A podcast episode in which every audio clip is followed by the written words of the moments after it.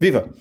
No episódio de hoje, viajamos até ao norte de Londres para falar de uma equipa que aproveitou a mudança de século para se transformar, até se tornar invencível. Com a preciosa ajuda do Tomás da Cunha, nos próximos minutos tentaremos explicar o sucesso e as características de uma equipa que mudou não só o clube, mas também toda uma competição. Sejam bem-vindos a mais um episódio do Football of Fame, uma rubrica do podcast Matraquilhos para falar sobre as equipas que ficam imortalizadas na história do futebol. Hoje, sobre o Arsenal de Arsène Wenger.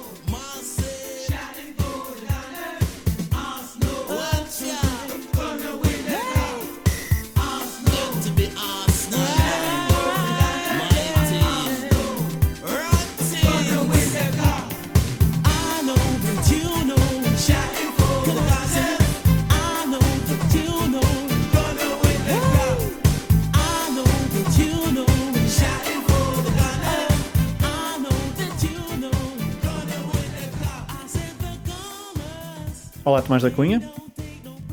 Olá, Fragoso, tudo bem? Tudo, Tomás da Cunha, analista de futebol, já muito conhecido dos ouvintes do Matraquilhos, mas obviamente também da Eleven e da TSF. Obrigado por teres aceitado o convite, é sempre um gosto falar contigo de futebol. Obrigado eu, e ainda mais sobre este Arsenal, que acho que, pelo menos para pessoas da minha geração, foi uma equipa marcante e que despertou muito esse lado emocional, romântico do futebol. E portanto acho que, acho que também merece esta, este, este destaque. É, da tua geração e também da minha.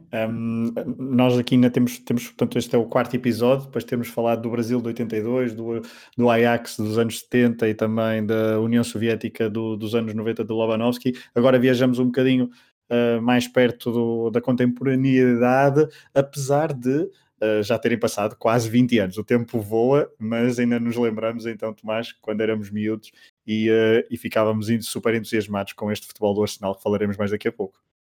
Sim, sem dúvida. E tocas num ponto relevante, que é o futebol jogado por este Arsenal, mais do que qualquer título que, que Wenger tenha alcançado. E sabemos perfeitamente que o início de Wenger no, no clube é muito diferente do final de Wenger em Londres, mas ainda assim ficam memórias inesquecíveis, jogadores também que dificilmente vão ser apagados da história de quem gosta de futebol. E por esse motivo, e digo desde já, o meu critério foi esse mesmo, uma equipa que eu tivesse visto em vida e que também me tivesse marcado nesse sentido. É, foi esse o critério e, de facto, nós daqui a pouco vamos falar de uma reunião de jogadores, que uma reunião extraordinária. Wenger conseguiu ali uh, encontrar um, um, núcleo de jogadores que, de facto, maravilharam os uh, adeptos de futebol por todo o mundo. Mas antes, então, de irmos a, a Wenger e ao Arsenal propriamente dito do treinador francês, temos que explicar um bocadinho o que é que era um, o futebol inglês, a Premier League, o Arsenal e também Wenger antes de se dar este encontro entre as partes. A música que ouvimos ainda há pouco uh, chama-se Shouting for the Gunners e remete-nos para 1993. É uma música de apoio ao Arsenal na altura para a final da FA Cup de, desse ano, 1993. É uma música bem ao estilo britânico daquele tempo. Não foi por acaso que a escolhi, porque temos que começar a nossa conversa explicando, lá está, o contexto do Arsenal, do futebol inglês e de quem era Arsène Wenger então, antes de 1996. O futebol inglês, eh, a Premier League tinha começado em 1992-93, a Premier League como a conhecemos hoje, eh, portanto, um novo formato. Eh, o futebol inglês nos anos 80 teve um domínio do Liverpool, teve um, também as tragédias quer de Hillsborough, quer também a de Eisel, que marcaram uh, profundamente uh, o futebol uh, inglês e também as, com, com, consequências, obviamente, na, nas suas participações nas competições europeias. Nos anos 80 há um domínio do Liverpool, mas depois, nos anos 90, com a entrada na Premier League, vemos um domínio de Manchester United, com aquele célebre título também pelo meio de Blackburn. Foram as únicas equipas, então, campeãs antes de 96-97 uh, na era Premier League. E para se ter uma ideia, o Leeds, que tinha sido campeão na última, no último ano de, de pré-Premier League, ou seja, na Division 1, ficou depois no ano a seguir em 17. Ou seja, havia uma oscilação às vezes muito grande uh, de performance das equipas para termos ideia também de treinadores, uh, daqui a pouco, e já vais comentar isto, um, apenas dois treinadores não britânicos ou irlandeses, é preciso ter aqui este facto, não britânicos ou irlandeses, Uh, foram apenas os dois treinadores então que treinaram equipas da Premier League, desde 92-93 até à chegada de Wenger. Oscar Ardiles no Tottenham, uh, na altura também com Klinsmann e Sheringham, e também Ruud Gullit no Chelsea de 96-97. Portanto, umas semanas antes de Wenger chegar ao, ao Arsenal. Portanto, Tomás, um, o futebol inglês e a Premier League uh, estavam muito pouco continentalizados, estavam muito absorvidos na sua cultura britânica. Não lhe quero dizer muito do kick and rush, mas uh, andava lá perto. Sim, era um, essencialmente uma cultura de futebol muito própria e que hoje em dia já não existe tanto, como, como bem sabemos. Por exemplo, no, na final da Taça das Taças, contra o Parma, que o, que o Arsenal até venceu, o 11 titular tinha 10 ingleses e um norte-irlandês. Isto também descreve um pouco a cultura muito fechada o culto do líder, isto é, treinadores essencialmente britânicos, disciplinadores, que valorizavam essencialmente uma postura rígida, pouco próxima dos jogadores em muitos casos. E Graham, que era o técnico do Arsenal durante vários anos, também uma figura histórica no clube, também se pautava essencialmente por isso. Na campanha de 90-91, e, estive a ver, o Arsenal conquistou a Premier League com apenas uma derrota e 19 golos sofridos. Era essencialmente uma equipa de organização defensiva, depois um futebol direto essencialmente direto, ou seja, saiu o brilho que anos mais tarde chegaria hum, ao Highbury. E hum, era também um pouco extensível a outros clubes da, da Premier League e assim sendo não havia tal um, continentalização como, como, como tocaste, era um futebol mais fechado e ainda à espera da modernização que viria uns anos mais tarde. Tocaste aí nesse ponto do, da final da Taça das Taças, o Arsenal vai duas vezes à final da Taça das Taças. Primeiro com o Parma vence, no ano a seguir com o Saragossa perde, no tal célebre jogo do Parque dos Príncipes, com dois golaços do Saragossa, primeiro de Schneider e depois o célebre gol de Naim aos 120 eh, minutos, em que Simon leva um chapéu do meio campo e fica bastante mal na fotografia, mas também é um gol para a eternidade da equipa aragonesa. Uh, mas de facto, durante esse período, no início dos anos 90, até mesmo ao final do, do, dessa década, os clubes ingleses na Europa não tinham, o, não tinham grandes sucessos nas uh, competições europeias. Eram, foram poucas as boas prestações de clubes ingleses, com exceção então, por exemplo, deste Arsenal, que, uh, Tomás, estava a construir, tinha, portanto, tinha ali David Seaman, Tony Adams, Adam Smith, Ian Wright, Ray Parlour, mas era muitas vezes conhecido como Boring Boring Arsenal.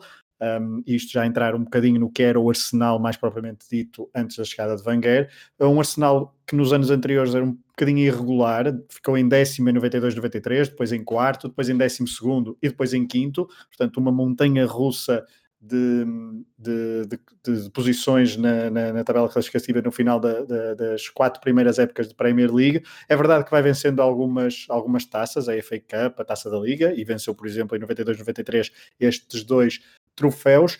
Um, e estamos a falar, falaste em George Graham. A verdade é que o Arsenal também sempre foi um clube de longos reinados de treinadores, uh, no, tanto Chapman, depois Billy Wright, Bertie Mee, Terry Neal.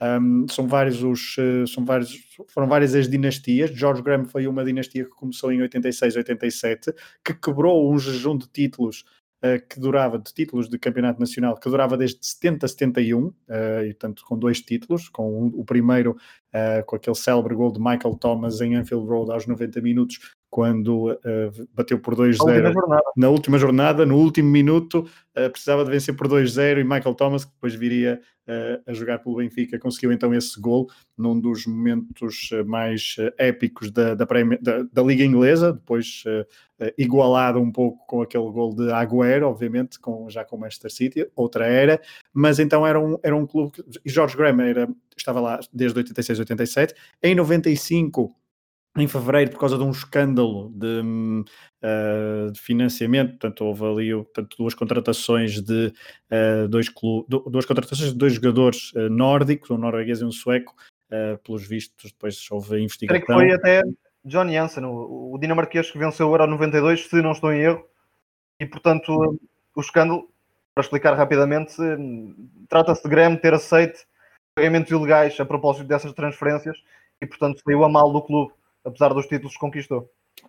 É verdade, e portanto Graham depois sai então em fevereiro de 1995, o clube fica um, órfão então do seu, do seu treinador, e, um, mas é um, é um, Arsenal que é muito conhecido por ganhar 1-0, há vários cânticos, uh, 1-0 para o Arsenal, 1-0 para o Arsenal, também há o epíteto de, de, Boring, Boring Arsenal, é um, é um Arsenal que também está muito bem descrito no livro do, do, do Nick Hornby, do Fever Pitch, um, era um Arsenal ainda muito pouco uh, de encontro ao que eram, Tomás, as equipas da, da, da Liga Inglesa e da Premier League. Muito britânico, pouco profissional e que Wenger depois, mais tarde, viria a revolucionar uh, em vários aspectos da, do dia a dia do clube. Sim, essencialmente estes anos de Graham podem ser resumidos por aí, por uma equipa acima de tudo disciplinada, resultadista, valorizava acima de tudo essas vantagens muito curtas. Boring Arsenal, one nil for Arsenal também. Enfim, eram frases que eram aplicadas neste período, porque de facto o futebol não era de todo brilhante, era um futebol até enfadonho em muitos momentos. Quando a equipa estava a vencer, então fazia questão de que não houvesse jogo o mais possível. E esta é uma mentalidade que, como se sabe, depois iria ser eh, completamente aniquilada com Arsène Wenger, um treinador muito mais romântico, muito mais ligado ao perfil técnico dos jogadores. Quanto às competições europeias, este sucesso eh, do Arsenal na Taça das Taças, enfim, no ano venceu, no outro não, mas conseguiu marcar presença na fase adiantada, também é importante porque nesta fase, e como se sabe, o futebol inglês não, não tinha todas as principais estrelas do futebol europeu, como a Série A, por exemplo. Isso era também um fator que depois se traduzia na falta de uh, competitividade, de brilho, muitas vezes, por parte das equipas inglesas na Europa. É, e, e, tocas num ponto interessante, e mesmo para concluir esta contextualização do Arsenal uh, pré-Wenger, essa final 93-94, uh, o Arsenal defrontou o Parma, que tinha eliminado, por acaso, o Benfica nas meias finais. Essa final de Copenhaga, é, para, para se ter uma noção, tu falaste dos 10 ingleses e do norte irlandês, estamos a falar de uma equipa que jogou contra o Parma, de Zola, Sensini, Thomas Brolin, Faustino Asprilha, portanto... Brolin que fez um jogaço também. Brolin, exatamente.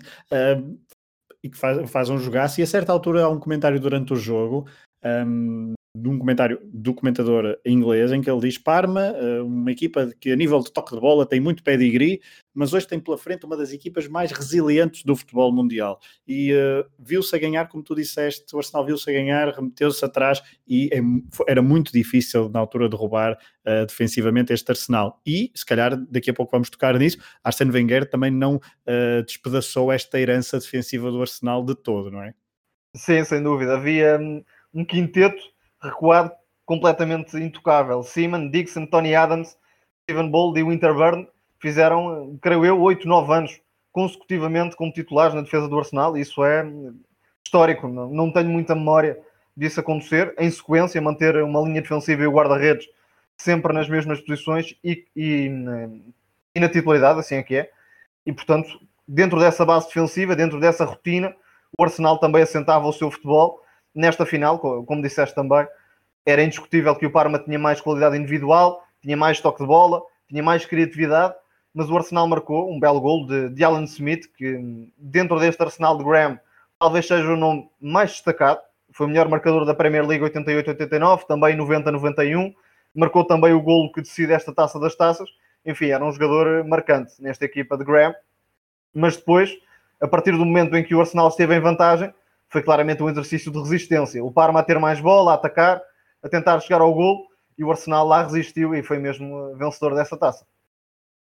Exato. Nos anos a seguir, uh, o Arsenal contrata depois, por exemplo, em 94, 95, o Steven Schwartz ao, ao Benfica, uh, tem a tal final perdida, e depois em 95, 96 também há uma contratação marcante, para se perceber daqui a pouco, que é a contratação de Dennis Bergkamp, um, 95, 96, depois de umas épocas falhadas em Milão, ao serviço do Inter, chega o holandês. Na altura, e na altura, não sei se foi na altura, ou até são depoimentos de Dennis Bergkamp, já pós, pós final de carreira, creio, em que ele diz: Na altura não percebi muito bem o que é que eu ia fazer para o Arsenal, aquilo era boring, boring Arsenal, mas pronto, lá fui convencido a ir para, para este clube a ver o que é que estava a precisar de uma. E ele também sempre sonhava em jogar eh, na Premier League e os anos em Milão tinham corrido manifestamente mal. Um, mas, uh, Tomás, agora só para fechar esta contextualização, Arsene Wenger, vamos falar dele, porque.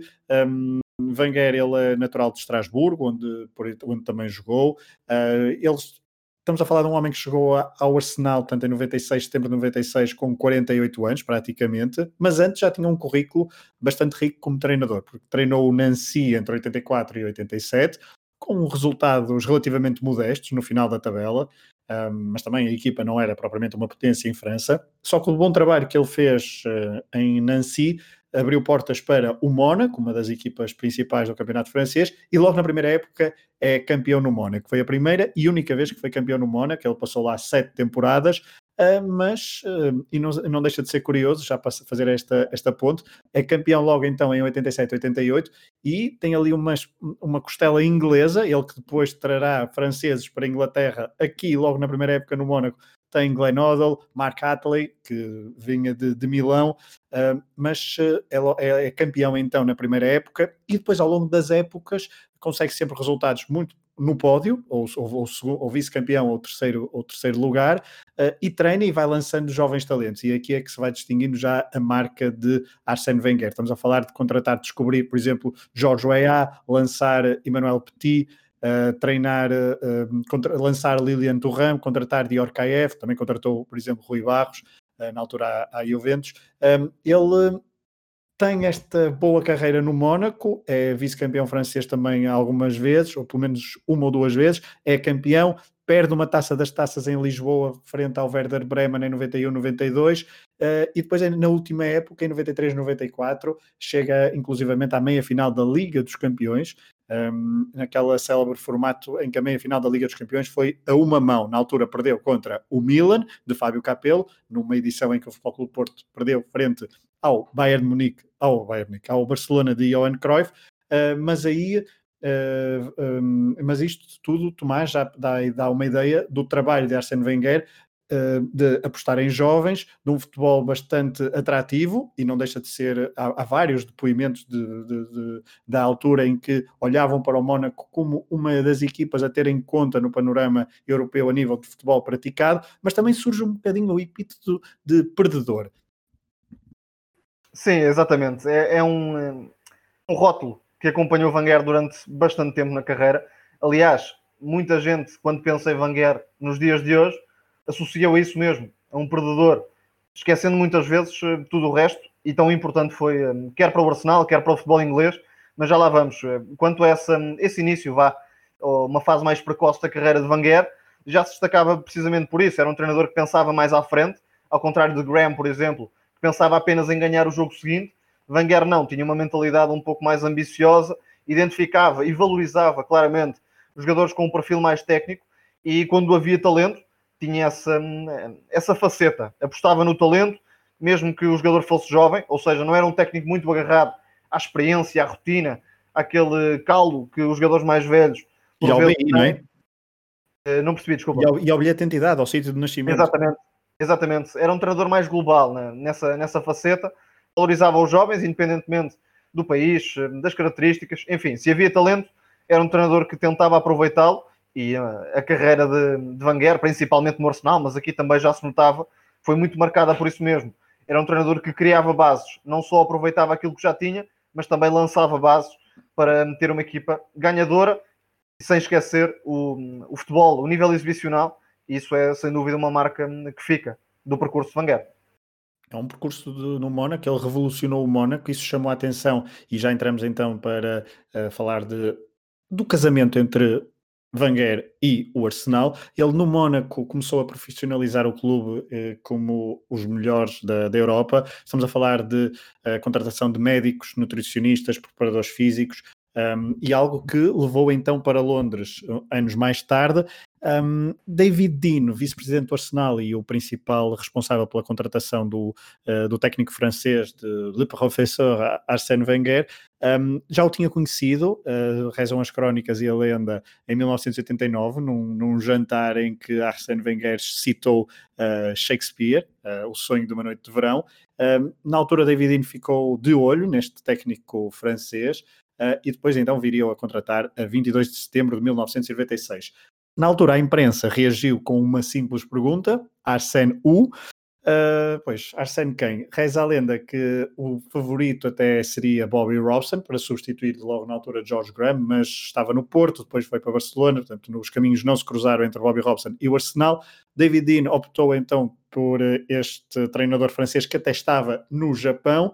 Uh, a desvinculação do Nagoya Krampus eh, foi eh, algo complicada, mas logo em 96, 97 há uma contratação uh, chave, uh, Tomás, que é de Patrick Vieira, que chega antes da oficialização de, de Arsène Wenger, mas que é aconselhado por Arsène Wenger, que já estava a negociar então a sua chegada ao clube do norte de Londres. A chegada de Wenger então é uma revolução Uh, como é que é este início de revolução, então, em 96-97 no Arsenal?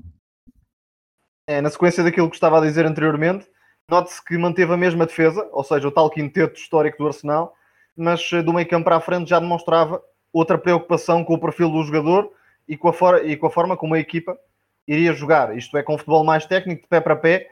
Trouxe Patrick Vieira, também a Anelka, que na altura era uma sensação do futebol francês e ia explodindo no PSG, mas ainda era um jogador por fazer, claramente. Wenger confiava no talento do jogador, era uma esperança e isso também era algo em que hum, Wenger sempre colocou muitas fichas, no talento por desenvolver, o tal professor que, que mencionaste, mas foi um Arsenal que, claro, eh, ainda tentava dar os primeiros passos dentro desta filosofia. Era um choque muito brusco, depois de anos e anos com a filosofia de, de Graham, um disciplinador, um técnico mais defensivo, mais resultadista, passava para hum, um futebol champanhe quase de, de Arsene Wenger, com um, um diferente. E claro, o, o, Arsenal começava aqui a criar as bases para os próximos anos que, que viriam a ser de sucesso, e logo em 97, 98 já conseguiu uh, o título, com a mesma defesa, que tinha sido campeão em 90, 91, mas já com jogadores de outro nível, como por exemplo o Overmars, como Emmanuel Petit, que também tinha lançado no Mónaco. É, são essa, aí a pegar exatamente nisso, portanto em 97, 98. Uh, vamos só recuar, 96, 97, primeira época não é completa, lá está, chega a 22 de setembro, uh, o Arsenal fica em terceiro na Premier League, pelos 16 avos da, da FA Cup, na quarta ronda da, da Taça da Liga, depois é logo eliminado, portanto Arsene Wenger chega a meio da, da eliminatória um, da primeira ronda da Taça UEFA e é eliminado pelo Borussia de Mönchengladbach. Um, depois, então, em 96, 97, 98, primeira época completa, dá-se uma dobradinha. Dobradinha, Premier League e FA Cup. O Arsenal, uh, nessa, nesse ano, na Europa, fica outra vez pela primeira ronda. Uh, já depois poderemos falar um bocadinho do percurso mais à frente do, do Arsenal nas competições europeias, mas vamos focar-nos no, no campeonato inglês. Falaste então dessas contratações. Um, são importantes porque a Anelka é do final da época passada, mas é nesta época que explode, então em 97, 98.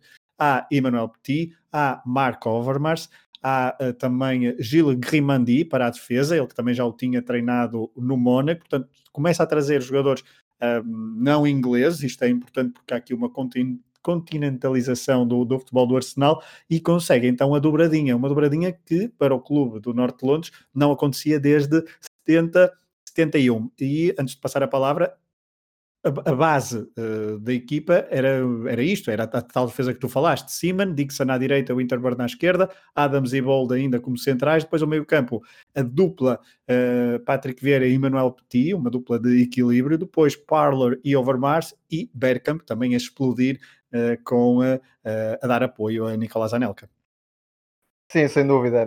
Wenger não demorou muito tempo a ter impacto Claro, na primeira época nem sequer fez o percurso completo, mas na segunda já se notava essa influência bem vincada, trazendo culturas diferentes de futebol, claro, com a primazia para o futebol francês, que eh, obviamente tinha um conhecimento muito profundo do futebol eh, em França, mas também já com algumas ligações à Holanda. E os holandeses também nessa altura, e ainda hoje, claro, tinham esse hum, conceito de futebol diferente, mais ofensivo, o Overmars um extremo puro, vertical, desequilibrador, e depois Berkham, que era um avançado, mas também um médio, era o tal 9,5, vá lá, que hoje, que hoje consideramos dessa forma.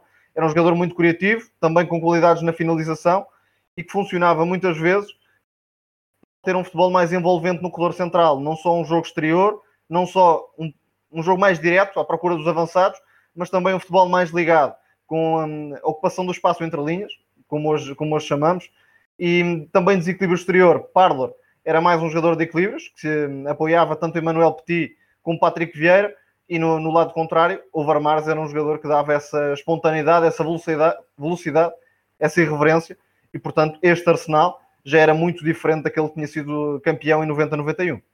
É, foi uma transformação bem rápida, apesar do ano de 97-98 ter sido uh, um campeonato suado, porque o Manchester United passou muito tempo à frente, mas depois teve ali um declínio. E de facto, quem se lembra do Manchester United, o Manchester United dessa altura de Alex Ferguson, que era uma referência, obviamente, do futebol inglês na, na altura, da altura e de sempre, obviamente, mas nessa altura era, uma, era um farol do, do futebol inglês, mas era um, um futebol mais posicional.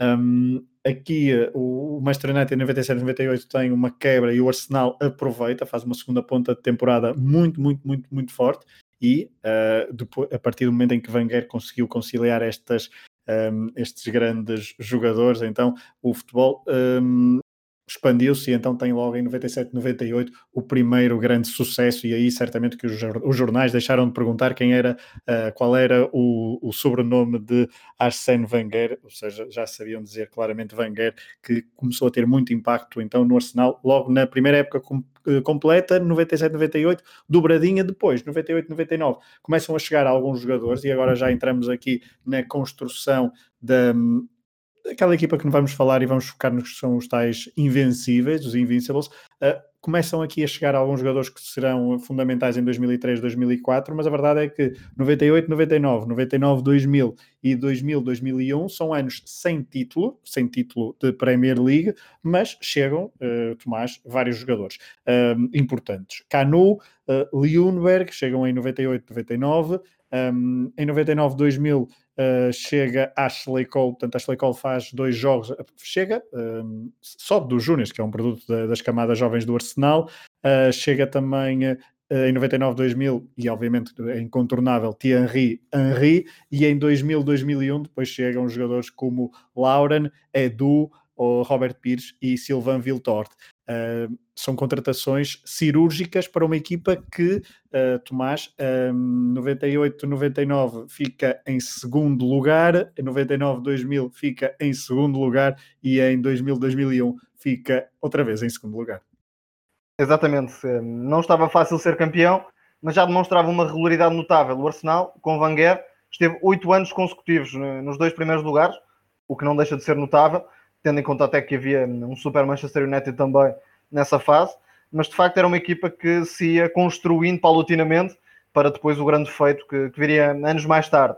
Há jogadores que são preponderantes e marcantes, eh, claro, neste arsenal, desses que mencionaste, principalmente Ljungberg e acima de todos, eh, sem, sem dúvida nenhuma, Thierry Henry, um dos nomes mais marcantes da história do Arsenal, chegou ainda muito jovem, iria deixar um legado também histórico. Era um jogador moderno, queria chegar a, a, um patamar de melhor do mundo, praticamente, na, naquela altura. Não, não diria que foi o número um, mas certamente um dos 3, 4, 5 melhores do mundo naquela altura, durante vários anos. Era um, um jogador indefensável, tinha muita mobilidade, tinha potência, tinha finalização, enfim, e foi mais uma vez mérito de Arsene Wenger, que teve olho, identificou e depois também soube potenciar da melhor forma uh, Thierry Henry apesar de não ter havido títulos, também convém tocar na, na final da Taça UEFA, perdida com, com o Galatasaray, claro, claro. 99-2000, e aqui já começava a construir-se também uma cena de perdedor de, de Arsene uhum. Wenger, uhum. com algum azar, porque note-se que esta final foi perdida nos penaltis, e depois, anos mais tarde, iria perder a final da Champions com um jogador expulso aos 18 minutos. Ou seja, seria muito complicado a partir daí, e já começava então a construir-se aqui a, a cena de perdedor, de um treinador azarado, vá lá Arsene Wenger, apesar da qualidade do futebol, depois muitas vezes o resultado não acompanhava, isso traía Arsene Wenger no Arsenal. Sim, essa final de, de contra o Galatasaray, uh, Tafarel faz uma defesa incrível que salva ainda, já não, sei, já não sei se é na segunda parte, se é no prolongamento, mas é uma defesa incrível que salva então o, o Galatasaray de perder ainda no tempo regulamentar e depois nas grandes penalidades vence o troféu. Um, é, estamos a falar de. E, e tocas no ponto do Henri. Eu tinha aqui uma pergunta que era: Henri, uh, que vem uh, do. que ele conhecia do Mónaco, depois uh, Juventus, e não deixa de ser também uh, interessante várias contratações a clubes italianos dos jogadores que não vingaram assim tanto na Série A. É uma mudança engraçada. Estamos a falar de Denis Bergkamp, Patrick Vieira e Thierry Henry, por exemplo. São jogadores que não explodiram como uh, se pensaria na, na, Série A, mas que depois na Primeira Liga três, são, são três jogadores fundamentais, obviamente, para, para Arsene Wenger no Arsenal, mas concretamente Thierry Henry, uh, Tomás, perguntava-te, uh, ele chega e no, no, ele é campeão do mundo em 98, mas estava muito, e há muitos relatos que é um homem que um jogador que estava mais habituado a jogar na ala, mas que Wenger transforma para um jogador muito mais completo. Eu sei que não é, um, não é o típico número 9, nunca, nunca, nunca o foi no Arsenal, mas se virmos uh, várias jogadas de golos, várias jogadas de, e os jogos do Arsenal dessa altura de, de Wenger já no estado uh, quase completo de, na sua plenitude, Thierry Henry era, jogava praticamente a todo o terreno, às vezes estava na posição 8, 10, 11, 9, uh, se, é que me, se é que me estás a compreender, ou seja, jogava ali em todo, em todo o terreno ofensivo do Arsenal.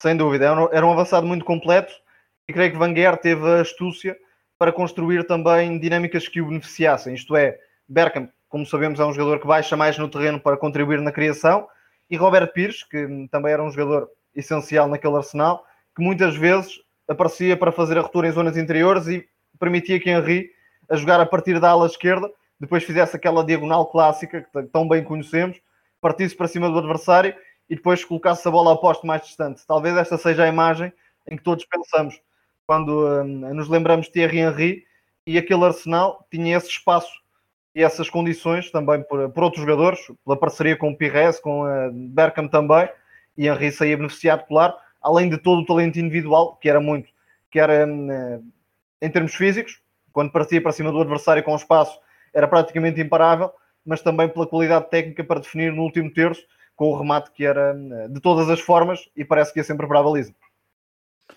Vamos, vamos centrar-nos um bocadinho só na temporada 2001-2002, uh, porque é uma temporada também com dobradinha. Uh, chega só o Campbell, que é importante para percebermos na, uh, na renovação da defesa, e, e a, verdade é que ao longo de, destas, destas épocas, Arsene Wenger vai contratando cirurgicamente os jogadores para substituir aquela tal, uh, aquele tal núcleo duro que falávamos há pouco na, na defesa. Lauren, uh, Ashley Cole, Sol Campbell, uh, Martin Keown, é verdade que já estava no plantel, mas era suplente de Bold e de, e de Adams, mas são contratações cirúrgicas, para além das outras ofensivas, uh, mas na defesa são contratações cirúrgicas e mais tarde até Jens Lehmann para substituir David Seaman, ou seja, para além, de, e, e é um outro ponto muito engraçado, é percorrermos os, os plantéis de Arsene Wenger nesta primeira fase, nestes primeiros anos, e vemos sempre contratações exóticas de, um, de, de, jogadores de nacionalidades exóticas, seja de, da Letónia, como Stepanov, seja Oleg Luzny, seja, sei lá, são várias, são várias as, as nacionalidades que. O uh, treinador global que, que acabamos de treinador global e que gostava muito do mercado também africano, era um apaixonado por, uh, pelo mercado africano. Uh, contratou, por exemplo, Christopher Ray, logo um liberiano que também chegou a orientar no Mónaco, e obviamente Colo Touré, que me estava a esquecer, Colo Touré depois mais tarde uh, é um jogador que ele vai buscar diretamente à Costa do Marfim para depois se impor na equipa do, dos Invencíveis, já lá vamos mas perguntava-te, 2001-2002 é uma época em que muita gente diz que o futebol jogado foi até melhor do que o do 2003-2004, há uma dobradinha, uh, portanto Premier League e FA Cup, Uh, e a base um, era então, já tinha Laura na esquerda, uh, Laura na direita, Cole à esquerda, Campbell no, no, no centro da defesa. Já não havia Emmanuel que juntamente com Overmars saiu para o Barcelona, mas lá está, já havia Robert Pires, que substituiu um, e Leurmer que vieram substituir em parte o, o, extremo holandês. Um, Leon, na frente também a dar uma outra, uma outra dinâmica ao ataque, porque Anel Cais também já não faz parte deste plantel, mas 2001-2002 é um ano em que pelo menos o epíteto de, vice-campeão arruma de vez e consagra, bom, bom, consagra de uma forma não ainda invencível, mas é um futebol de, de alto nível praticado pelo Arsenal de Arsene Wenger. Sim, deixa-me reforçar dois pontos. O primeiro, a tal questão do dedo e da visão de Arsene Wenger para uh, procurar reforços, para construir o plantel à sua imagem e com sucesso também visível. E é fácil fazermos a transposição para estes tempos do Arsenal, comparando com aquilo que se tornou a partir, eh, sobretudo, da construção do novo estádio e da mudança de Highbury para, para o Emirates, quando o Arsenal parecia mais contratar por uh, não haver muito dinheiro, vá lá, ou contratar mais por recurso do que propriamente fazer grandes investimentos e hum, acho que foi hum, também fatal para, para a queda do clube, mas já lá vamos. Quanto a essa temporada 2001-2002, já em aproximação à, hum, à época dos Invincibles, acho que de facto foi um futebol mais vistoso, mais atrativo até do que nessa temporada, porque este Arsenal já tinha o tal futebol totalmente um, continentalizado, vá lá, um futebol de pé para pé, veloz, com muita dinâmica no último terço, mobilidade constante, qualidade técnica também nas posições mais adiantadas e depois hum, creio que Bergkamp é um jogador também marcante, tal como o Henry, esta sociedade são dois jogadores muito complementares e hum, Bergkamp a receber de costas e a criar e Henry depois a atacar espaços, a dar a largura no, no futebol ofensivo do Arsenal, tornaram-se uma dupla também absolutamente demolidora e muito contribuíram para o tal futebol vistoso e claro para o título conquistado. Queria também destacar um pormenor, que é, nesta altura, o Arsenal, nestas épocas todas, fazia rondavam os 60 jogos oficiais por época, daí a profundidade do plantel, e das vezes quando falarmos de, de, de equipa base, depois esquecermos obviamente jogadores como Edu, Canu, lá, um, Giovanni Van Bronckhorst, por exemplo, uh, são jogadores, ou vários jogadores que até estão um bocadinho na sombra, mas que uh, foram muito importantes nesta equipa do Arsenal e aí as contratações da Arsene Wenger para, para, o, para a sua equipa foram também uh, muito importantes. Um, falávamos de 2001-2002, um futebol vistoso, título e a partir daqui, uh, rezam as crónicas, um, Arsene Wenger começou a colocar nos seus jogadores uma, uma meta, um objetivo, que era ser campeão sem derrotas, algo que só tinha acontecido ainda no, na, na, Liga Inglesa no século XIX, eh, com o Preston North End. Os jogadores uh, reagiram algo, uh, algo receosos a isso, houve alguma pressão, mas isto foi logo na época 2002-2003, em que Arsene Wenger acreditava que os jogadores podiam ser, que a equipa uh, e os seus jogadores podiam então ser campeões sem derrotas. Só que em 2002-2003, a derrota em um, logo em outubro deitou então por terra essas, essas, essas ambi essa ambição de ser campeão sem derrotas uh, e os jogadores depois reagiram um, não, houve, não, é, não, não, diria reagir mal, mas houve ali uma série de uh, confrontos verbais com o treinador no sentido de procurar uh, perceber se era demasiada pressão que o treinador colocava, o treinador defendia que ele acreditava mesmo que os seus jogadores eram capazes de ser campeões, campeões sem derrotas. A verdade é que em 2002, 2003 não é um, não são campeões, ficam novamente em segundo lugar, mas também chega, nesta época, por exemplo, também chega aqui um, um, elemento importante para percebermos nos Invincibles, que é Gilberto Silva, o homem que tinha sido campeão do mundo com Scolari ao serviço do Brasil no Mundial do, do, da Coreia e do Japão. Também chega, por exemplo, Pascal Sigan, um central de 29 anos, ex de Lille. Mas antes de irmos mesmo aos Invincibles, só para terminar, uh, Tomás, se olharmos para as prestações do, do Inter nas competições europeias, para percebermos aqui antes de, de entrarmos nos Invincibles, vemos várias eliminações nas fases de grupos. E na altura, recordemos que a, Liga dos Campeões tinha aquela, um, aquele formato um bocadinho um, surreal de ter duas fases de grupos. Sim, faltava dar esse passo em frente no que toca às competições europeias, acompanhando também o poderio demonstrado na, na Premier League. Curiosamente, e recuando só um pouco, em 90-91 o Arsenal ganhou a Liga só com uma derrota. Com, com George Graham, ficou perto desse feito, depois viria a ser conquistado mais tarde. E vale a pena também destacar a, a contratação de Gilberto Silva, que hum, creio que foi um dos jogadores não tão destacados, mas fundamentais no título de 2003-2004, porque, hum, e, e sou, sou, honesto, na altura, obviamente, era mais novo, não valorizava tanto as qualidades de Gilberto Silva, mas recentemente estive a ver jogos desse Arsenal e surpreendeu-me bastante a, a, qualidade defensiva, quer em termos posicionais, quer em termos de, de, qualidade no desarme. Era um jogador fundamental para depois libertar eh, os quatro da frente, essencialmente, e o próprio Patrick Vieira. Portanto, creio que em 2002, 2003, essa contratação também acabaria por ter muito impacto na, no tal objetivo definido por Wenger, que até poderia parecer eh, surreal, mas que depois, eh, como se sabe, deveria mesmo a acontecer. Sim, na altura Gilberto Silva chega numa época, um, primeiro em que o conhecimento que nós, uh, enquanto adeptos de futebol, tínhamos do, dos vários campeonatos no, no Globo não era tão vasto, não era tão vasto como temos agora, apesar de, e lá está, eu lembro perfeitamente de ouvir falar pela primeira vez de Gilberto Silva no Mundial de, de, da Coreia, uh, com Scolari, mas Gilberto Silva no Arsenal, obviamente ao lado de jogadores como Henry, Leon, Berg Pires, Bergkamp, não sobressai tanto, naturalmente. Não sobressai, não tinha o charme, não tinha o glamour que tinham, que tinham os, outros, os outros jogadores, mas... Era um é... jogador de equipa, essencialmente. Exatamente, mas por isso é que... Eu... a alcunha de Invisible Wall, a muralha invisível. Ao, ao, lado, ao, lado da aranha, ao lado da Aranha Negra, Patrick Vieira. Foi, foi ali uma sociedade, foi ali uma sociedade... Também não, não se estava nada mal naquele Arsenal. Não, não, não, mas então formou-se ali uma sociedade uh, perfeita para atacar o título de 2003-2004. Vamos então entrar nessa temporada. 2003-2004 há, já, já, já, já fomos tocando, mas há a saída de David Seaman, uh, Tony Adams também já não está, Lee Dixon também já não está. Para, contra, para colmatar a saída de David Seaman, Arsene Wenger decide contratar um, uh, um outro guarda-redes bastante experiente, uh, Jens Lehmann, que não era na altura uh, dos mais vistosos, mas que foi muito importante, Tomás, na, no título, porque e, e, segundo dizem os seus colegas, era um, era um tipo bastante pouco simpático, chamemos, vamos, vamos pôr as coisas assim, mas que era um líder e que dava uma segurança tremenda à, à defensiva do Arsenal. Sem dúvida, na Premier League foi um guarda-redes muito competente, acima de tudo, com poucas falhas, não sendo tão exuberante como, como outros guarda-redes, mas acabou por ser muito importante na estabilidade defensiva deste Arsenal, tal como a dupla de centrais, Colo Touré e Sol Campbell essencialmente. Mas uh, depois na Champions, Lehmann já falhou de forma grave frente ao Chelsea, também no, no, num dos fortes objetivos do clube, mas sem dúvida que foi o ponto final nesta construção do Arsenal de, de 2003-2004, que já tinha Bergkamp um pouco mais uh, apagado, enfim, já estava numa fase mais adiantada da carreira, ainda contribuiu, mas sem dúvida que foi o ano de Thierry Henry, não há como escondê-lo.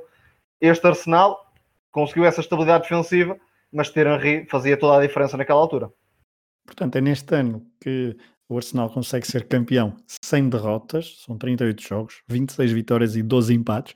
Uh, foram vários os momentos em que a coisa esteve tremida, ali um, já, já lá iremos, mas antes só dar aqui uma, uma nota sobre, sobre a equipa base, chamemos assim, Lehmann, Lauren, Touré, Sol Campbell, Ashley Cole, Leonberg, Patrick Vieira, uh, Gilberto Silva, Edu também com um membro muito, uh, como segundo, um, um décimo segundo jogador. Podia jogar quer nas alas, exatamente, exatamente, exatamente. nas alas como em zonas mais centrais. Exatamente. Depois também Robert Pires, Henri e Bergkamp. Este poderá ser um 11 base, mas obviamente Edu, Parler, Sigan, Canu uh, e depois também. Reis, creio eu. É isso mesmo, José António Reis, que chega, porque o Arsenal faz 59 jogos oficiais nesta, uh, nesta, nesta temporada. Um, chega aos quartos de final da Liga dos Campeões, como disseste, contra, contra o Chelsea uh, e perde na, em casa no Highbury Park uh, por 2-1, depois de ter empatado 1-1 na primeira mão em Stamford Bridge um, perde na meia-final da Taça da Liga, perde na meia-final da, da, da, FA Cup, mas consegue depois o objetivo principal, o objetivo principal que é ser campeão e ainda por cima sem, sem derrotas. Mas é uma equipa uh, e nós fizemos esta construção toda uh, cronológica. Tomás chega a 2003, 2004, está tudo muito bem oleado entre estes jogadores. Sim, acima de tudo isso, a base estava perfeitamente identificada, já tinha algum tempo uh, a jogar junta e depois havia uma vantagem, é que não tendo muita profundidade no plantel, os jogadores que entravam acabavam por um, dar alguma, alguma garantia, como Edu, como Parlor, por exemplo. Um, enfim, o Arsenal, não tendo muita profundidade no plantel, também conseguiu encontrar mais 3, 4 jogadores para um, cobrir as costas desta equipa titular. E depois, obviamente, estava tudo hum, muito oleado no ataque, como disseste. Sobretudo isso, com a tal dinâmica que referi. Robert Pires a aparecer mais por dentro, Henry muitas vezes a cair na esquerda, Bergkamp como quase um terceiro médio, tal 9,5, em zonas interiores e, e depois defensivamente no 4-4-2 de Arsene Wenger Ljungberg e Robert Pires também no momento defensivo funcionavam como médios, ou seja, desempenhavam bastante bem essa dupla função, mais extremos no momento ofensivo, médios no momento sem bola. Era uma equipa muito completa também e que hum, com Arsene Wenger nesta temporada já tinha muito trabalho em cima e isso notava-se perfeitamente. Claro, contando também com uh, o momento de forma Thierry Henry que destruiu a Premier League por completo nessa temporada. Verdade. Olha, te... há uma, uma reportagem numa, numa edição da revista Panenka, dedicada também aos Invincibles. Um, a certa altura eles falam de cinco valores deste, deste Arsenal 2003-2004 e queria que, que comentasses mais ou menos isto. Eles falavam, um, portanto, era um Arsenal seguro, isto olhando para a defesa e para Lehmann, era um, um, Arsenal equilibrado, lá está, Vieira, Gilberto, já depois da dupla Patrick Vieira e Manuel Petit, uh, era um Arsenal talentoso, uh, Pires, uh, Leonberg, Bergkamp, Henry, etc. Um, era mágico, era talentoso e mágico, mágico aqui mais para Thierry Henry, obviamente, falaste dessa destruição da Premier League, são vários os golos, uns mais maradonianos, outros mais de potência, sei lá ao Liverpool, em que o Arsenal até sai para o intervalo a perder, é isso e passa por 3, 4 adversários, é, é, fantástico. A facilidade acima de tudo. Não só o gol, mas a facilidade aparente com que Henry passava por adversários e finalizava.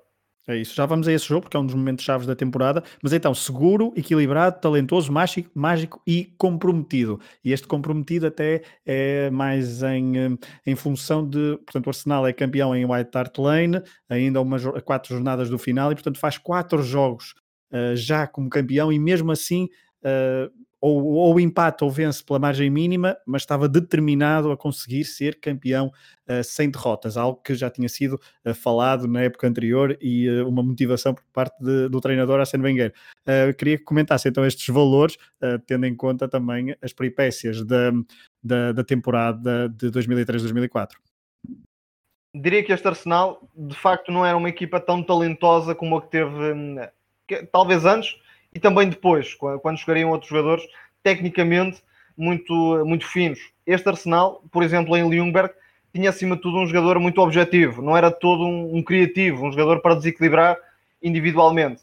E hum, foi um dos jogadores que me surpreendeu um pouco quando estive a rever há pouco tempo hum, este Arsenal, porque era acima de tudo um jogador eh, muito solidário, muito disciplinado, não era todo um, um criativo. Robert Pires, por exemplo, era bastante mais importante na manobra da equipa e Bergkamp também já não estava no auge. E se juntarmos todos estes fatores, creio que não dá o, o Arsenal tão espetacular como foi no, noutras temporadas. Era uma equipa que preferia atacar com espaços para servir Thierry Henry em transições, em contra-ataques, do que propriamente uma equipa para jogar contra adversários fechados e desequilibrar dessa forma e por isso creio que não era uma equipa tão criativa, tão mágica quanto eh, foi hum, anteriormente, na época anterior, aliás, em 2001, 2002, assim é que é, e também em anos posteriores, quando o Arsenal até ficava conhecido por aqueles golos com tabelinhas constantes eh, que depois acabavam dentro da área com o jogador a finalizar sozinho. É, e agora podemos pegar no, nos, nos, em alguns jogos importantes na, uh, nesta época de 2003, 2004. Eu há pouco, há pouco uh, tinha aqui uma nota que agora vou recuperar apenas para dizer que em 97, 98, naquela primeira época da Arsene Wenger ao serviço do Arsenal, a época, primeira época completa, o, o, há um turning point, um ponto de viragem então, que é uma vitória em Old Trafford, isto só para dizer que na altura o Arsenal não vencia em Old Trafford há oito anos, e na altura, portanto, tinha aqui esta nota solta, fica registado que há pouco não disse, mas agora, voltando a 2003, 2004, há alguns jogos importantes. Uh, um primeiro logo, um 0-0 em Old Trafford, isto por falar em Old Trafford. Uh, com o penalti falhado. Com o penalti falhado por Van Nistelrooy. Exatamente, nos últimos, nos últimos segundos, uh, do, nos últimos segundos mesmo da partida, depois de uma, depois de num jogo ter sido Patrick Vieira expulso por causa de uma provocação justamente com o holandês, e no final da partida Martin Keelan, Lauren e outros jogadores provocaram de forma bastante um, surreal para aquilo que estaríamos habituados numa equipa de alta competição, então o, o, o, o avançado holandês, e foram um, foram punidos e na altura os jogadores do Arsenal uniram-se muito em torno da, da, sua equipa porque viram ali uma espécie de afronta eh, por parte da imprensa e por parte de uma, de uma imprensa e de uma sociedade ainda bastante conservadora britânica, um, imprensa e sociedade conservadoras britânica, que não, que não estavam a digerir muito bem o sucesso de, de, tantos estrangeiros no Arsenal. Isto é a narrativa por parte da, da, da equipa de, de Arsene Wenger, dos, do, do, seu treinador e dos seus jogadores, uh, quer ainda hoje, uh, ainda hoje tem essa, ainda tem essa narrativa, mas esse 0-0 em Old Trafford, um penalti falhado então por Van Nistelrooy, que poderia ter arruinado e nunca estaríamos aqui a falar de Invincibles. Sim, exatamente. Quase podemos dizer que nesta temporada faltou aquela pontinha de sorte que se calhar em outros anos o Arsenal bem precisava e não teve e por isso foi possível eh, alcançar o tal feito histórico de, de não perder qualquer jogo na Premier League. Mas de facto houve várias hipóteses para isso acontecer e a equipa conseguiu agarrar-se, também por vezes, méritos adversários, como é exemplo perfeito, esse penalti falhado eh, por Ruud van Nistelrooy, num jogo em que o Arsenal limitou-se essencialmente a defender o 0-0 em Old Trafford e, portanto, também por aqui se vê que não era de todo a tal equipa uma mentalidade hiperofensiva em qualquer campo, em qualquer cenário. Por vezes se via que não dava para ganhar, então vamos aguentar o empate para no fim podermos saborear o tal feito de não perdermos qualquer jogo. Mas creio que esse fez-se notar também. A equipa passou a sentir-se mesmo invencível. E quando assim é, depois eh, a bola vai sempre ao poste, mas nunca vai para dentro da baliza. Há um momento em que eu acho que os jogadores duvidaram e, e as reações e eh, tudo que é literatura pós, um, pós Invincibles assim, assim o retrata, que é o tal mês de Abril em que há a eliminação da Champions frente ao Chelsea, uma eliminação frente ao United na meia-final da, da FA Cup uh, e depois jogam uh, com o Liverpool em Ivory Park e estão a perder 2-1 ao intervalo. Um, Dizem, eh, dizem as histórias que há uma, uma palestra muito importante da Martin Keown, que já não é o jogador tão preponderante na, no 11, mas que ainda faz bastante jogos nesta, nesta temporada, e essa, esse papel de Keown ainda como dos mais antigos, nesta altura já não havia Siemens, já não havia Adams, já não havia Dixon, portanto os históricos do Arsenal já tinham, já tinham sido todos renovados, e estávamos a falar agora de outros históricos, mas Martin Keown ainda estava lá e teve um papel muito importante então nesse jogo, e na forma como o Liverpool na segunda parte em Highbury Park, frente ao, ao ao, uh, ao Liverpool já de Gerard Houllier, ou seja, um francês. estamos a ver também aqui a influência de Arsène Wenger na continentalização da Premier League na, e no facto de também ter, começarem a chegar não só jogadores, mas também treinadores de outras nacionalidades. E então, francês foi, uh, foi logo óbvio essa, essa chegada de, de Gerard Houllier. Mas então o Liverpool Uh, não consegue suster o Arsenal nesse, nesse jogo, perde por 4-2 e aquele golo que falavas de Thierry Henry, que na altura dá o 3-2, é um, é um golo em que é um misto de, de raiva, mas de, de, um talento enorme. Sim, talvez seja o momento mais alto de toda a Premier League hum, dessa temporada, pelo que simboliza também para o Arsenal e pelo que simboliza em termos da superioridade demonstrada por Thierry Henry face a qualquer adversário na Premier League. Era de facto um jogador que estava a voar, era hum, praticamente imparável e, e esse golo foi quase como hum, a brincar no parque, vá lá. Pareceu uma coisa tão fácil para Thierry Henry que não deixa de ser chocante. Mas de facto, na primeira parte, o Arsenal tinha tido muitos problemas, principalmente com o Michael Owen, que era um jogador muito móvel, veloz, como se sabe. Estava a dar eh, dores de cabeça aos centrais do Arsenal, mas a, segunda parte foi completamente diferente. Pires marcou um golo depois de uma excelente combinação com, com o Ljungberg em zonas interiores e depois Thierry Henry também foi decisivo para essa vitória e creio que aí ficou definitivamente fechado, vá lá, até na própria cabeça dos jogadores do Arsenal, que eram mesmo invencíveis, como disse há pouco.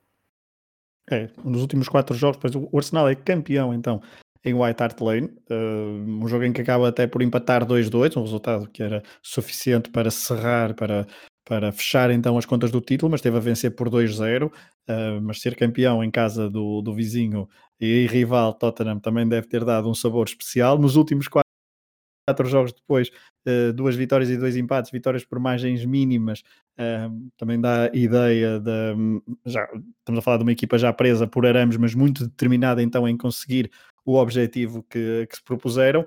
Mas eu também destacava aqui, queria-te queria fazer uma pergunta que tem a ver com o facto de uma entrevista de, de Lauren, também à, à, à edição da, da, da revista Panenka que, que, que mencionei há pouco, em que ele dizia tem, várias, tem, várias, tem vários pontos interessantes, mas vou, vou pegar aqui neste primeiro, que é uh, a renovação de, de, do estilo de jogo do Arsenal por parte de Wenger na questão dos laterais. E Lauren era lateral, ele que não era um lateral de raiz, mas que foi adaptado também a lateral, ele que nasceu, uh, nasceu nos Camarões, mas passou muito tempo desde jovem em, em Espanha.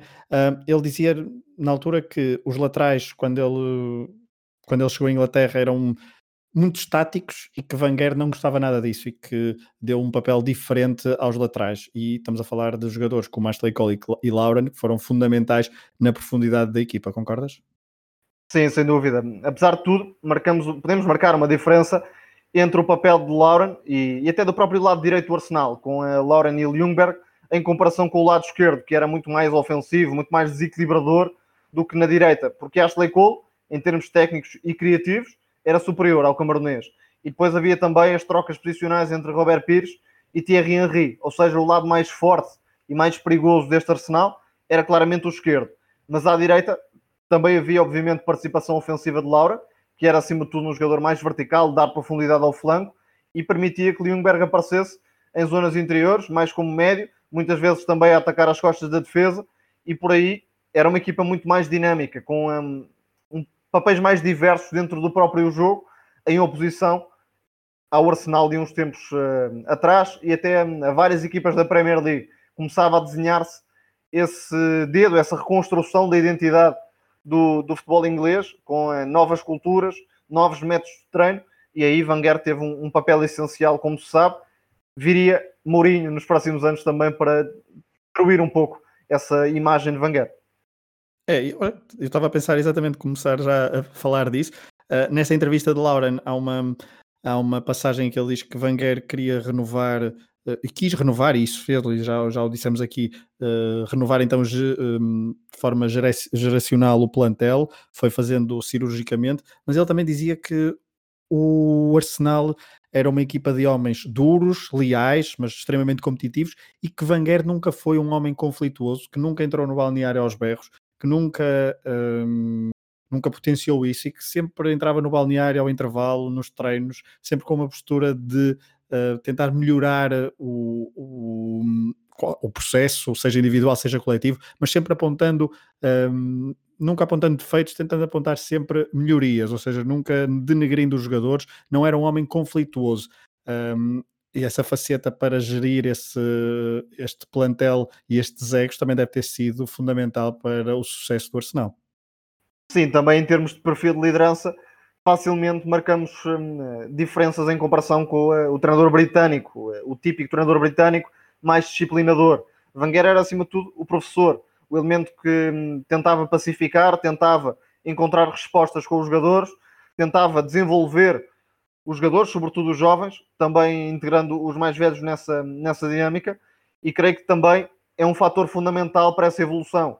O treinador mais próximo do jogador, e Wenger, quer em termos de, de ideia de jogo, quer também em termos de liderança, acabou por ser uma figura fundamental na construção de, de muitos treinadores. Uh, creio que não é um treinador que muitas vezes surja como uma referência para muita gente, mas eh, inegavelmente creio que terá tido esse peso, nem que seja indiretamente, na, na construção de muitos treinadores e no estilo de, de, muitos treinadores. Certamente, ah, mas estavas a falar em Mourinho, obviamente que depois, 2004, 2005, aparece Mourinho e é um choque de, de estilo, uh, não só de jogo, mas também de ego, e isso verificou-se ao longo de, de, alguns anos em, num, em picardias bastante uh, picantes entre, entre os dois. Estou a seguir claramente essa, esse respeito, essa ameaça. Wenger sentia-se ameaçado por Mourinho, talvez como nunca se tinha sentido ameaçado por qualquer outro treinador. E por isso perdia um pouco a postura de, de gentleman que tantas vezes associamos a, a Wenger. É verdade, é verdade. Foram várias então estas, estas picardias. Só para terminar, uma, antes de abandonarmos 2003, 2004 e para falarmos do, do que aconteceu depois, então, desta temporada incrível do Arsenal, que pode não ter sido a melhor de Wenger a nível de futebol jogado, mas que fica para a história. Uh, só aqui uma, uma, uma, passagem da entrevista de Laura em que ele diz que Wenger gostava muito também de, daquela, aquela, quando eu falava há pouco do, do choque uh, com uma sociedade conservadora e a imprensa conservadora uh, britânica, Wenger, o Lauren conta que uma vez o Wenger colocou de propósito 10 jogadores negros titular, mais Lehmann uh, na baliza de forma propositada, porque havia, havia este, este discurso e havia esta, esta noção dentro do plantel e dentro do balneário do, do Arsenal que a equipa estava a lutar contra uma série de, de barreiras ainda no, no, futebol inglês. Mas avançando então para o pós 2003-2004, um, os, os, dois anos a seguir são então anos em que chega Mourinho, Mourinho é campeão, o Arsenal fica em segundo na Premier League uh, e depois também em quarto, apesar de em 2005-2006 ter chegado à tão ambicionada uh, final da Liga dos Campeões. Eles também um Arsenal que nunca tinha chegado às meias finais, até então conseguiu então derrotar o, um, o Villarreal nas meias finais e chegar então à final onde perderia frente ao Barcelona. Já lá vamos, mas como é que foi esta renovação, Tomás, uh, de uma equipa que contratou jogadores como Van Persie, uh, Flamini, ou seja, começa-se também a renovar, ou seja, mantém a, estrutura, mantém a filosofia de, de, contratação, de renovação, de jogo, de estilo de jogo, só que os outros adversários também uh, começaram a, a, a adaptar-se e também é verdade, não podemos esquecer, Arsenal começou a lutar contra uma máquina um, quase desleal que que é uh, que se chama Roman Abramovich e uh, tudo o que se seguiu com a injeção de, de, muito dinheiro na Premier League. Eu começava mesmo por aí, porque hum, já estamos numa Premier League em que o Arsenal deixou de ser, ou começava a, a deixar de ser, vá lá, uma das forças maiores em termos de investimento, com o dinheiro russo, primeiro de, de Abramovich, e mais tarde com o dinheiro um, também do, do Médio Oriente, por exemplo, no Manchester City o Arsenal não podia investir como investiu os outros, e naturalmente, quando se pode ter os melhores jogadores para quase todas as posições, ano após ano, fica tudo muito mais fácil. Se juntarmos a isso a qualidade de um treinador como o José Mourinho, que estava perfeitamente no auge, então ficou tudo muito mais complicado. Não creio que tenha havido uma quebra assim tão brusca em termos do rendimento do Arsenal, mas houve um salto muito significativo na qualidade do Chelsea, que já estava a afirmar-se com Cláudio Ranieri, mas claro, é outra coisa ter José Mourinho no banco, depois de ser campeão europeu, foi para a Inglaterra também eh, assumir definitivamente essa transformação do futebol inglês e contribuir também para ela. É, é curioso.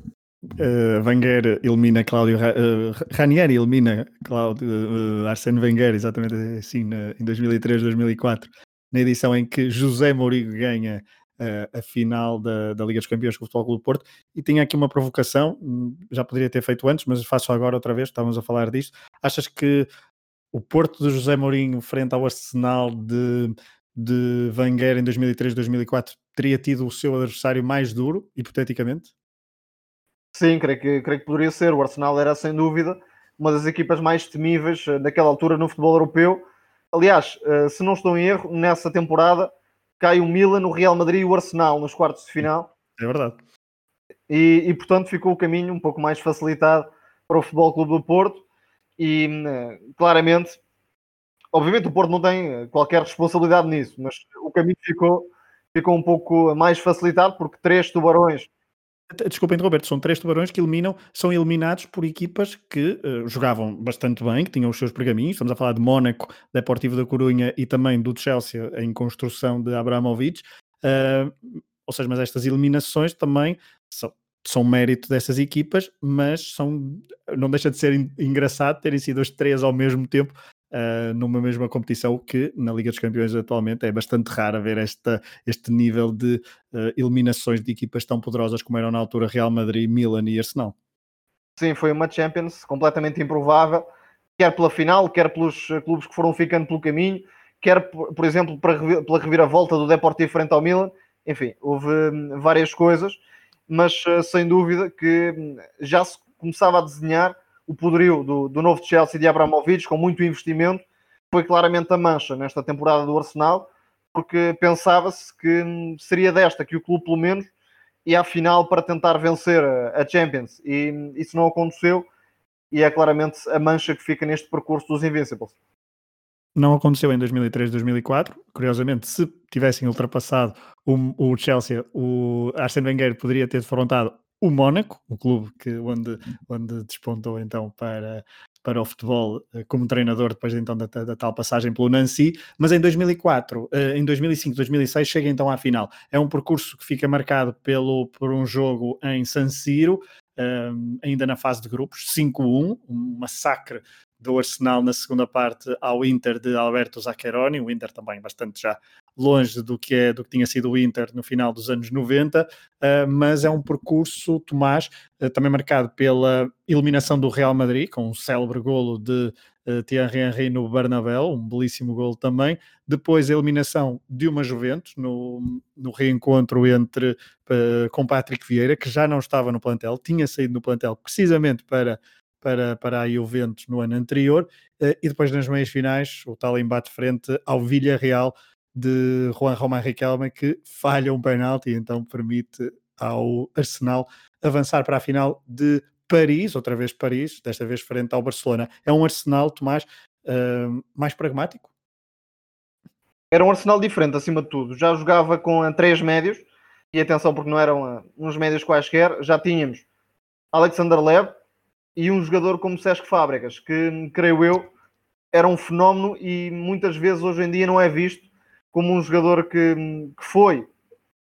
É certo que no início talvez prometesse até um pouco mais do que aquilo que depois seria, e atenção porque estou a, claramente a puxar por fábricas, porque a carreira do, do espanhol é absolutamente fantástica, mas era um jogador realmente fenomenal, que fazia tudo bem, estava naquele arsenal ainda muito novo, já com uma personalidade e um talento absolutamente fora de série, e chega a esta final como, como titular. Gilberto Silva era o médio mais recuado, depois havia Lebi e Fábregas, e o trio de ataque ainda se mantinha. Perdeu o Bergkamp, mas ainda tinha Robert Pires, Fredrik uh, Ljungberg e, claro, Thierry Henry, mas uh, na final, sobretudo, o Arsenal ficou muito condicionado, não há como negá-lo, pela expulsão de Jens Lehmann logo aos 18 minutos.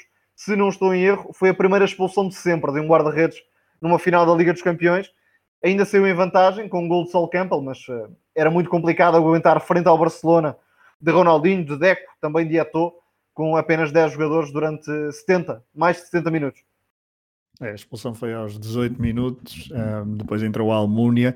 Nessa final, aos 18 minutos, saiu o Robert Pires, teve que sacrificar alguém, sacrificou o francês.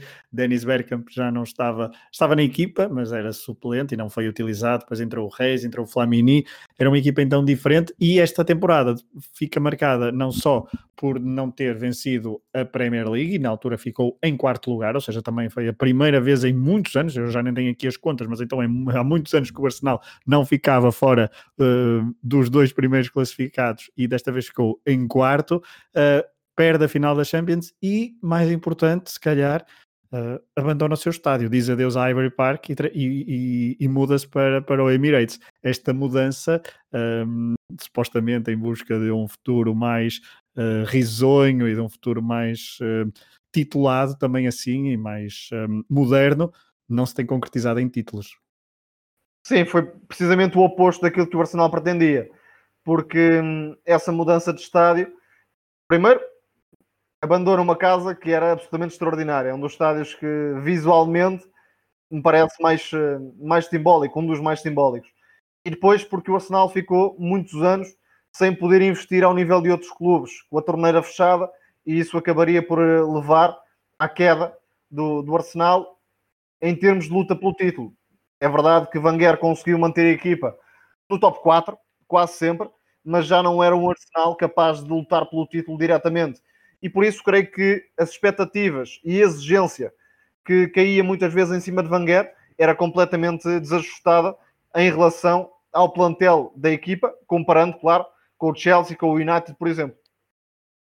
É, para termos uma noção, uh, há pouco eu falava há muitos anos que o Arsenal então não ficava fora dos dois primeiros lugares. Foi a primeira vez que Arsene Wenger, numa época completa, não ficou ou em primeiro ou em segundo. A última vez, portanto, em 96, 97, já com Arsene Wenger, mas não com época completa, o Arsenal tinha ficado em terceiro. Depois venceu três vezes e conseguiu sempre, nas outras uh, cinco temporadas, ficar então em segundo lugar. 2005, 2006 fica em quarto e a partir daí, durante muitas épocas, sempre oscilar entre o terceiro e o quarto lugares. Viria a ficar em segundo apenas em 2015.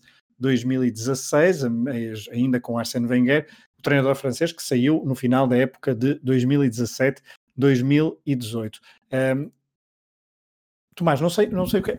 Já fomos falando e já, e já dissemos quais, quais são principalmente os pontos-chave para perceber o declínio do, do Arsenal nos anos a seguir, seja um, a influência do dinheiro noutras equipas, um, porque o estilo de jogo, não sei, e a, e a, e a filosofia de, de e de, nas contratações não se alterou assim por completo, tirando ali algumas exceções. De todo, creio que o Arsenal, ali entre 2006, eh, entre 2006, 2012, 2013, por aí, praticava um futebol absolutamente excepcional, eh, com a mobilidade, com qualidade técnica em quase todos os jogadores. E aliás, podemos olhar para o perfil de médios que teve hum, esta equipa do Arsenal, como Fábricas, que já, que já mencionei, como Alexander Lev, como Rosicky, como Cazorla, por exemplo, também como Arteta, que agora é o treinador da equipa. Havia sempre esse privilégio para os jogadores inteligentes, para os jogadores com relação com bola muito próxima, para uns jogadores que tivessem qualidade técnica e, claro, depois em termos coletivos, isso também se refletia num futebol eh, muito perfumado, com muita mobilidade, muita criatividade, para hum, desequilibrar em espaços curtos.